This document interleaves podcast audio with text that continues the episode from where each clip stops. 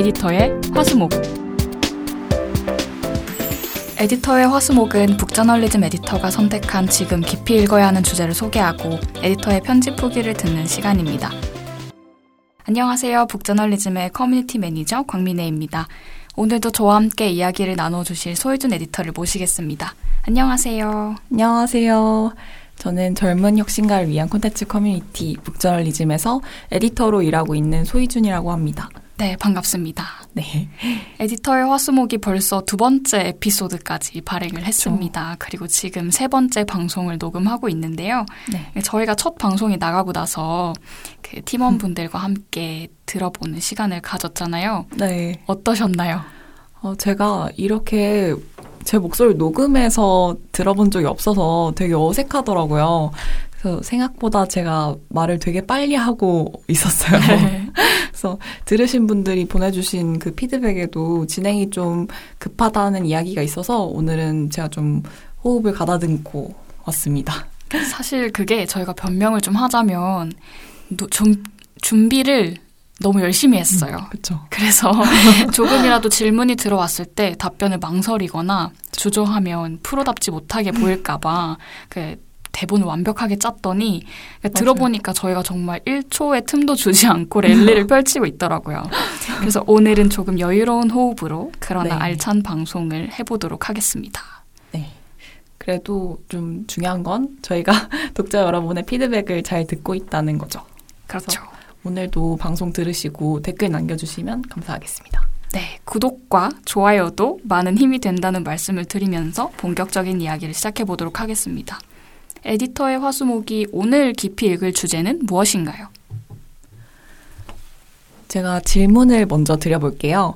청취자 여러분께서도 생각해 보시면 좋을 것 같은데, 곽민해 매니저는 generalist가 되고 싶으세요? 아니면 specialist가 되고 싶으세요?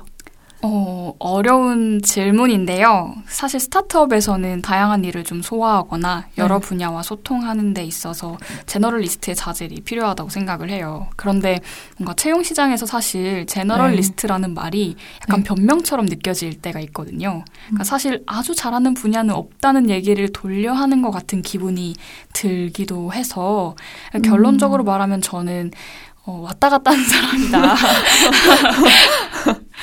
아, 근데 사실 되게 많은 분들이 그런 비슷한 고민을 하실 것 같아요. 그래서 오늘 그렇다면 오늘 주제를 잘 들어보시면 좋겠는데 국저널리즘에서 발행한 같은 이름의 콘텐츠로 이야기를 나눠볼 거예요. 오늘 깊이 읽을 주제는 전문화하지 말고 보편화하라입니다. 네, 전문화하지 말고 보편화하라라는 제목 말씀해 주셨는데요. 지금부터 콘텐츠를 소개하고 지금 깊이 읽어야 하는 이유를 살펴보도록 하겠습니다. 사실 제목만 들으면 제 specialist보다는 generalist에 방점을 찍는 것 같은데요. 왜 그런지 앞으로의 방송을 통해서 소개를 해주시겠죠. 네. 어떤 글인지 먼저 말씀을 해주시죠. 네, 우선 이 콘텐츠는 영국 일간지 가디언에서 발행한 long read 기사를 번역해서 소개한 글이에요. 그래서 북저널리즘이 영국 일간지 가디언이랑 협업하고 있다는 건 아마 많이들 알고 계실 텐데요. 이 콘텐츠는 그래서 좁은 분야에 집중하는 건 왜 위험한가? 이런 부제를 달고 있어요. 그래서 말 그대로 너무 일찍 한 분야에만 집중할 필요는 없다. 다양한 경험을 하고 나중에 전문 분야를 정해라. 라는 이야기를 담고 있습니다. 네. 그래서 앞으로 커리어를 고민하는 분들 또 특히 좀 아직 전문 분야를 찾지 못한 초년생 분들에게 좀 도움이 되는 글인 것 같아서 오늘 가져왔습니다. 네, 가디언의 long read에 대해서는 저희가 후반부에서 이야기를 나누어 보도록 하고요. 네. 그 아까 저한테 generalist, specialist 이야기도 하셨지만 그 generalist가 되는 것도 사실 쉽지는 않아요. 그러니까 다양한 영역에서 일정 수준 이상의 성과를 보이기가 쉽지는 않은데 네. 그럼에도 불구하고 특정 분야를 오랫동안 연마한 사람이 나타나면 이제 쉽게 밀릴 수가 있는 거죠. 그런 음. 점에서 많은 이들이 전문성을 가지고 싶다라는 고민을 하실 텐데요. 네. 저자는 왜 전문 영역을 개발하는 것이 위험하다라고 이야기를 하나요? 음, 저자의 생각은 지나친 전문화의 문제점을 생각해 볼 필요가 있다는 거예요. 그래서 1만 시간의 법칙이라고 들어보셨죠? 네, 뭔가 어떤 분야든 1만 시간을 투자하면 정통하게 네. 된다, 뭐 그런 이야기로 알고 있는데요. 네, 그렇죠. 그 한 가지 분야를 정해서 오랜 시간 동안 계획적으로 훈련을 계속하면은 성공을 할 수 있다라는 건데 뭐 사실 실제로도 직업도 점점 전문화가 되고 있고 그래서 남들보다 일찍 체계적인 훈련을 좀 시작을 하는 게 유리하다는 게 보편적인 생각이잖아요. 네네. 근데 저자는 너무 일찍 전문 분야를 정하는 것보다는 다양한 분야를 경험해보고 그 다음에 전문 분야를 정하는 게 직업적인 성공에 오히려 굉장히 도움이 된다라고 이야기를 합니다. 네. 그래서 저자는 이 근거를 우선 스포츠 선수들에게서 찾고 있어요. 그리고 또 다양한 분야에서도 뭐 사례를 뭐 가져온다거나 연구 결과를 소개하면서 논의를 계속 이어갑니다. 네, 그럼 본격적으로 내용을 한번 살펴보도록 하죠. 네, 그래서 이 콘텐츠는 사실 주장을 펼치는 서술 방식이 되게 재미가 있어서 여러분들에게 콘텐츠 흐름 그대로 한번 소개를 드려볼까 해요. 그래서 우선 두 명의 스포츠 스타 얘기가 나옵니다. 저희가 두 가지 사례를 각각 소개를 할 텐데요. 이 두 분 다 유명한 스포츠 스타니까 누군지 한번 이름을 맞춰보세요. 어, 광민의 매니저가 먼저 하나 소개해 주시겠어요? 네, 좋습니다. 저는 소년 A에 대해서 이야기를 하겠습니다. A라는 소년은 돌도 되기 전에 아기용 골프채를 가지고 놀았습니다. 만으로 두 살이 되는 해에는 10살 이하 골프 대회에서 우승을 했죠.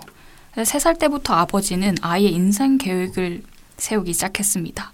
이 아이는 주목을 받을 게 분명하니까 기자의 질문에 잘 대답하는 법도 가르쳤고요. 4살 때부터는 아버지가 매일 아침 9시에 골프장에 데려다 줬고 8시간을 골프 연습에 투자했습니다. 이렇게 어렸을 때부터 골프에 매진한 소년은 스탠포드 대학에 입학할 때쯤에는 이미 유명 인사가 되어 있었습니다. 네. 이어서 제가 소개해 드릴 B라는 소년은 좀 다릅니다. B의 경우에는 어릴 때 축구, 농구, 핸드볼, 테니스, 스키, 수영, 스케이트보드 같은 운동을 고루고루 했습니다. 그러니까 공을 갖고 하는 운동은 웬만하면 다 좋아했죠. 그러다가 테니스에 점점 관심을 갖게 됩니다. 이거를 부모님이 막 밀어붙인 건 아니었어요. 심지어 어머니가 테니스 코치였는데도 오히려 더 다양한 스포츠를 해봐라 라고 조언을 했고, 뭐 오히려 테니스를 그렇게 진지하게 생각하지 마 라고 조언을 했다고 합니다. 그런데 결국 이 선수는 또래보다 늦은 나이에 테니스를 본격적으로 시작했는데도 30대 중반까지 세계 랭킹 1위를 지킵니다. 네.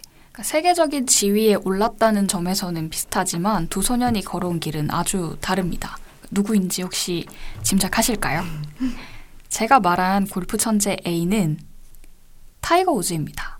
그리고 소혜준 에디터가 소개한 테니스 선수는 네, 로저 페더러입니다. 네. 타이거 우즈는 그러니까 전문화, 로저 페더러는 보편화를 각각 대표하는 사례라고 할 수 있죠. 그래서 이 콘텐츠가 얘기하는 건 실제로는 우즈처럼 일찍 자기 분야를 특화를 하기보다 페더러처럼 다양한 경험을 해보고 나중에 전문화에서 성공한 선수가 많다는 얘기예요. 네, 저희는 사실 김연아 선수처럼 어렸을 때 발견한 재능을 키우기 위해서 꾸준히 노력을 한 선수들의 이야기에 익숙한데요.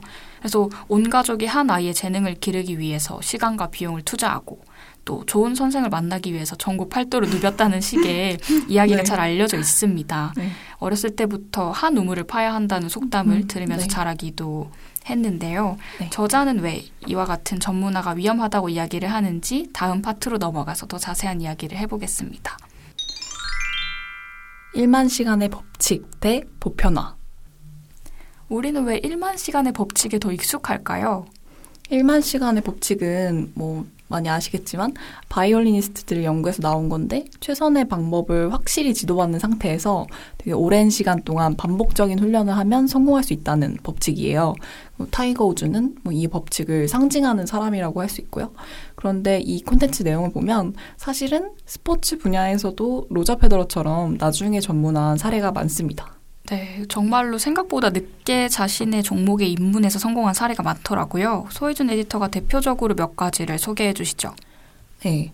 우선 2014년 브라질 월드컵에서 우승을 했던 독일 국가대표팀에 굉장히 22살 정도까지도 아마추어 리그 이상으로 체계화된 축구를 하지 않았던 선수들이 많았다고 하고요. 2018년 슈퍼볼에서는 양쪽 팀 쿼터백이 다 나중에 전문화한 선수들이었어요. 어, 네. 톰 브레디 선수는 미식 축구 하기 전에 프로야구 드래프트에 지명된 적도 있었고 닉, 닉 폴스 선수는 대학 때까지도 뭐 자기가 농구를 할지 미식 축구를 할지 계속 고민을 했다고 하고요. 그리고 또 이거는 기억하시는 분들이 많이 있을 것 같은데 지난 평창 올림픽에서 그 동계 올림픽 최초로 두 가지 종목에서 금메달 딴 선수 있었잖아요. 네네. 그 스키하고 스노보드에서 금메달을 땄던 에스터 레데츠카 선수도 어렸을 때부터 되게 다양한 스포츠를 경험하고 또 학업에도 집중을 계속했다고 합니다. 그 여성 선수여서 더 기억에 남는 것 같아요. 어, 맞아요. 여성 선수였죠. 그때 좀 화제가 되기도 했고. 네네. 그리고 또 그 외에도 복싱 선수 바실 로마체코 로마첸코도 어렸을 때 우크라이나 전통춤을 배우느라고 복싱을 한 4년 동안 쉰 적도 있고 어렸을 때 되게 다양한 운동들을 했다고 하네요. 네, 생각보다 많은 선수들이 어, 늦게 자신의 종목에 입문을 했는데요. 그럼에도 불구하고 그 뛰어난 사시, 뛰어난 실력을 갖기 위해서는 많은 연습이 필요한 것도 사실이지 않나요? 그러니까 뒤늦게 자기 종목을 찾은 선수들도 저, 저절로 네. 네. 뭔가 실력을 키우지는 못했을 것 같은데요. 어, 그렇죠. 당연히 엘리트 선수들이 실제로 다른 선수들보다 계획적인 훈련에 더 많은 시간을 투입하는 거는 사실입니다.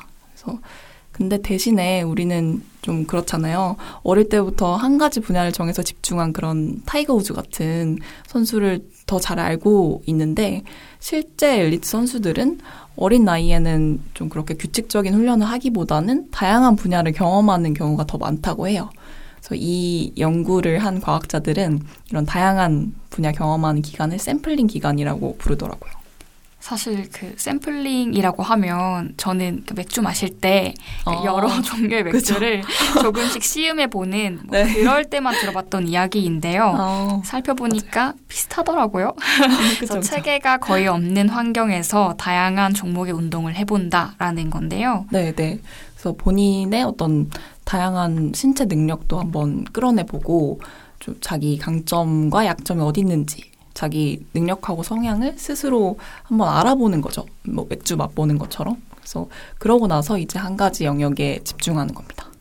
근데 이렇게 생각할 수도 있을 것 같아요. 사실 그런 게 스포츠니까 가능한 게 아니냐. 물론 운동이 저마다 훈련 방법이 다르고 룰이 다르지만 이제 실제 사회에서 분야를 바꾸는 것보다는 쉽지 않나. 그러니까 이런 사례가 스포츠계에서만 어. 유의미한 게 아니냐 이런 어.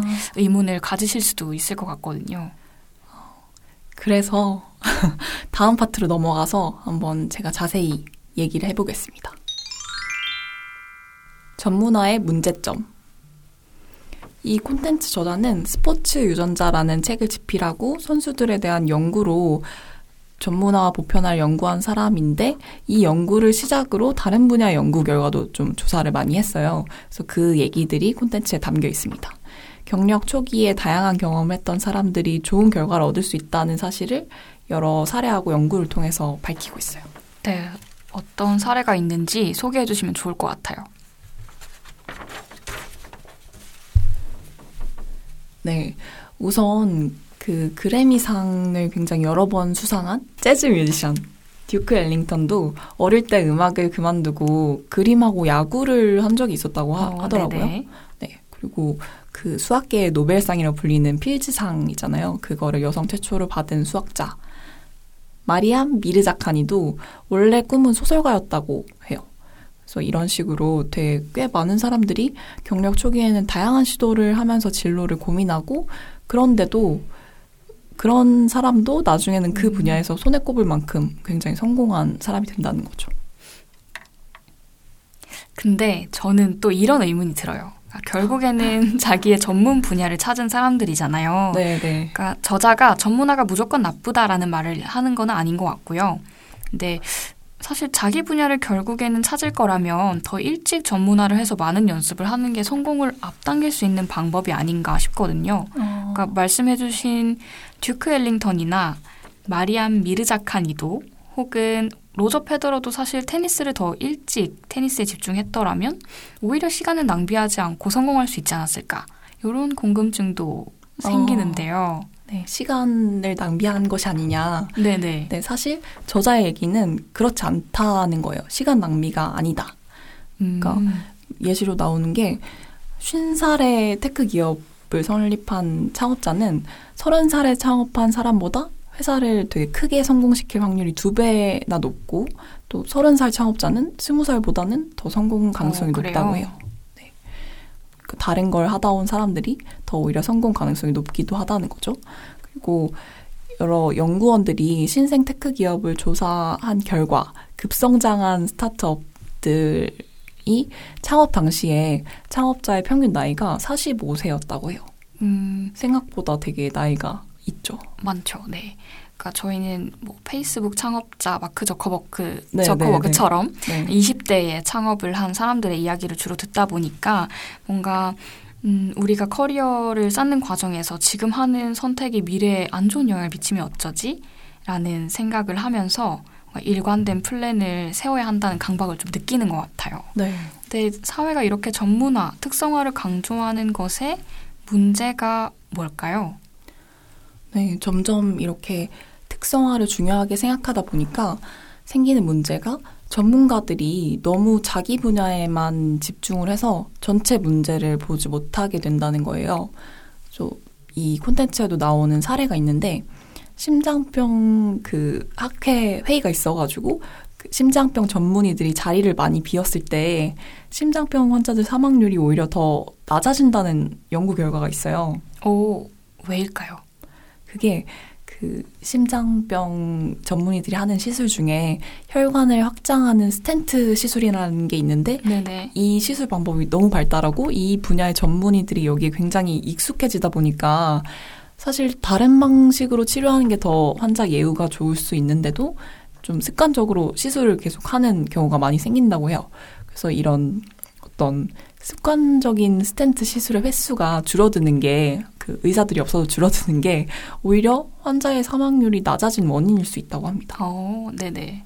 그래서 각자 좀 자기 분야만 보는 그런 과도하게 전문화된 상태 그런 상태가 전체적으로 봤을 때는 비극을 불러올 수도 음. 있는 거죠. 음, 그러니까 환자마다 치료하는 방법이 다 다를 수 있는데 네. 전문의들이 스텐트 시술에만 집중하다 네. 보니까 다른 방법을 찾지 않고 네. 오히려 뭔가 환자의 어떤 예후를 나쁘게 만들 수 있는 스텐트 네. 시술을 강요하기도 한다는 거죠. 네. 네, 이와 같은 상황을 컨텐츠에서는 혁신의 평행 참호 시스템이라고 부른다고 하더라고요. 네, 네. 그게 나와요. 그래서 모든 사람들이 그 자기 어떤 땅굴 같은 그런 참호를 점점 더 깊이 파고 있는데 바로 옆 참호를 보지는 못한다는 거죠. 근데 그 이 상황을 그 어떤 과학자가 아르투로 카사데발이라는 과학자가 지적을 했는데 그 자기 문제에 대한 해결책이 자기 참호가 아니라 바로 옆 참호에 있을 수도 있는데 자기 참호를 되게 깊게 파느라고 음. 그거를 바로 옆에 있는데 못 본다는 얘기예요. 네.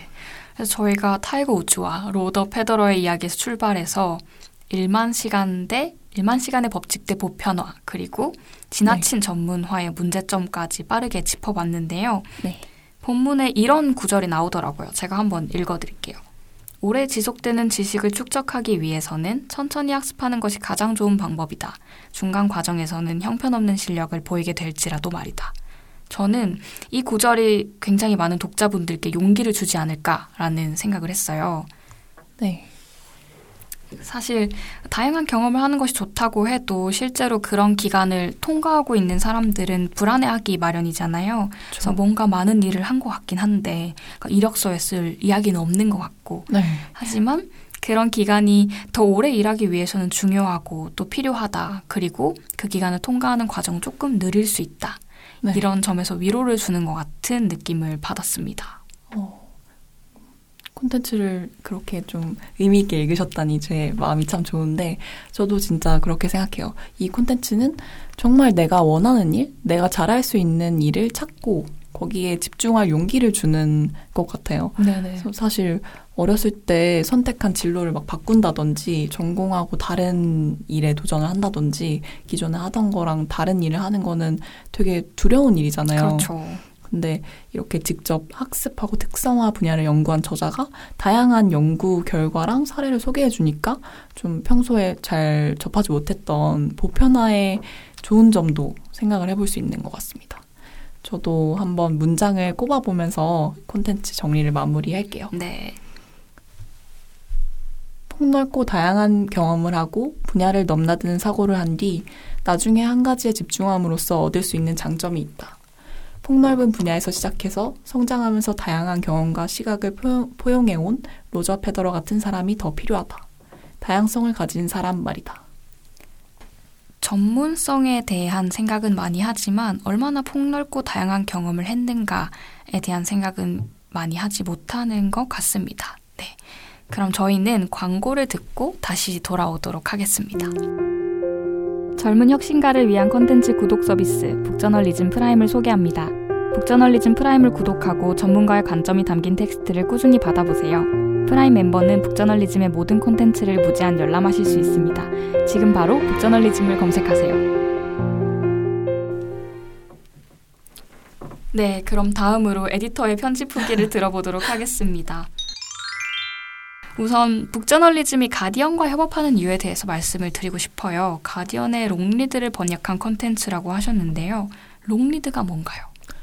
네, 북저널리즘은 가디언하고 지난해 파트너십을 맺었고 그 롱리드 기사를 계속 소개를 하고 있어요. 그 롱리드는 가디언의 그 신문 지면에도 실리는 긴 분량의 기사예요. 그래서 기사 한 편의 분량이 좀 보통 생각하시는 기사 분량보다 굉장히 길어요. 보통 단편 소설 하나 정도라고 생각을 하시면 될 것 같은데 네네. 그래서 충분한 분량이라서 깊이도 있고 굉장히 이야기가 풍성합니다. 네. 오늘 소개한 콘텐츠에도 페더러랑 우즈 사례가 나오지만 어떤 콘텐츠는 진짜 그 저자가 자기 경험을 얘기하는 식으로 전개가 되기도 해요. 그래서 깊이도 있고 읽는 재미가 있으면서도 그런 내용들을 비교적 비교적 좀 압축적인 분량, 네. 좀 짧은 분량으로 읽을 수 있는 콘텐츠라고 생각을 해서 소개를 하고 있습니다. 네, 깊이와 재미가 있으면서도 빠른 시간에 읽을 수 있다. 뭔가 북저널리즘을 지향하는 네. 가치와도 잘 그렇죠. 맞다는 생각이 드는데요. 네. 그러니까 실제로 어떤 글은 단편 소설처럼 느껴지기도 해요. 그러니까 북저널리즘에서 맞아요. 발행한 컨텐츠 중에 그 중국의 소설가 위화가 쓴 날뛰는 인간의 충동 같은 글도 롱리드에서 소개하고 있는데요. 네.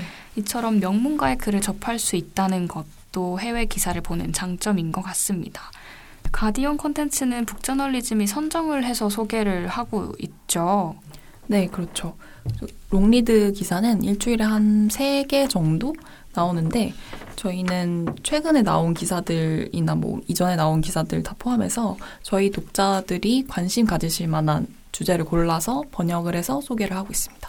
저희가 첫 번째 방송 때는 콘텐츠를 기획해서 편집하고 발행하기까지의 과정에 대해서 이야기를 했었는데요. 네. 어떻게 보면 이거는 완성된 콘텐츠를 편집하는 거라서 에디터 역할이 좀 다를 것 같아요. 그래서 어떤 과정을 거치는지 먼저 좀 소개를 해주시죠. 네, 우선 어떤 기사를 소개할지 선택을 합니다. 그 다음에 전문 번역가 분이 번역을 해 주시고요. 그러면 그 글을 이제 좀 더 독자분들이 잘 읽을 수 있도록 편집을 하고 있어요.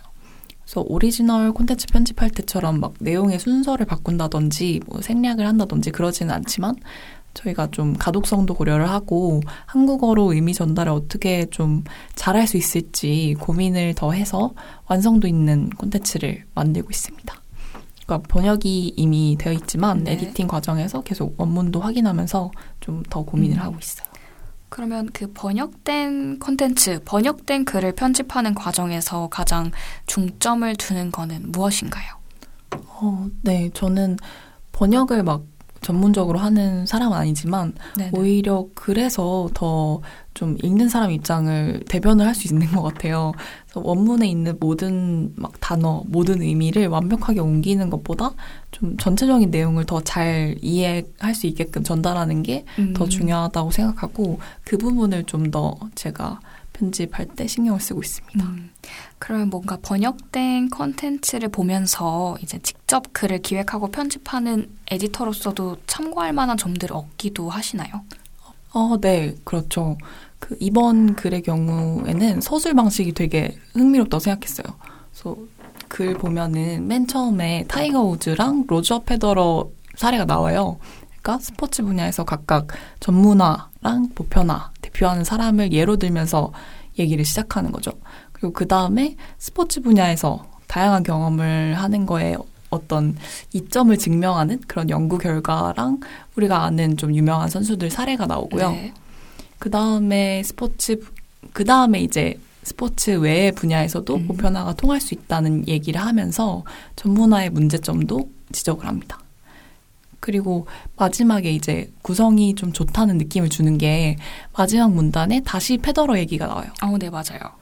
네, 그 로저 페더러 같은 사람이 더 필요하다. 이렇게 짚어주면서 좀 딱 끝나는 거죠.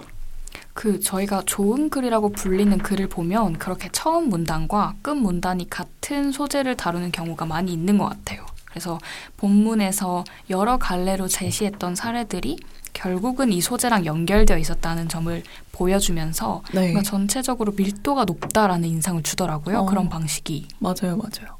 그래서 그 본문에 나오는 사례들이랑 연구 결과들이 계속 보편화라는 키워드를 뒷받침하고 있어서 되게 읽는 재미도 있고 깊이가 있게 느껴지는 것 같습니다. 저도 이거를 편집하면서 이런 구성 방식을 좀 잘 습득해 놔야겠다. 이런 네. 생각을 좀 했습니다. 네. 번역된 콘텐츠를 어, 편집하는 일이 또 에디터로서 콘텐츠를 기획하는 데도 도움이 된다는 이야기를 해주셨고요. 지금까지 소혜준 에디터가 북저널리즘의 기획과 편집 노하우를 들려주셨고요. 다음 코너는 읽기 목록의 추가입니다. 이 콘텐츠와 관련해서 더 읽어볼 만한 것들을 소개해 주시면 좋을 것 같습니다. 네, 콘텐츠랑 관련된 읽을 거리 두 가지 정도 소개를 해드리고 싶어요. 하나는 뉴욕타임즈 기사인데 제목이 어떻게 CEO가 되는가 가장 빠른 길은 구불구불한 길이다. 뭐 이런 제목의 기사가 있었어요. 그래서 이 기사가 인용하고 있는 연구가 좀 재미가 있었는데요.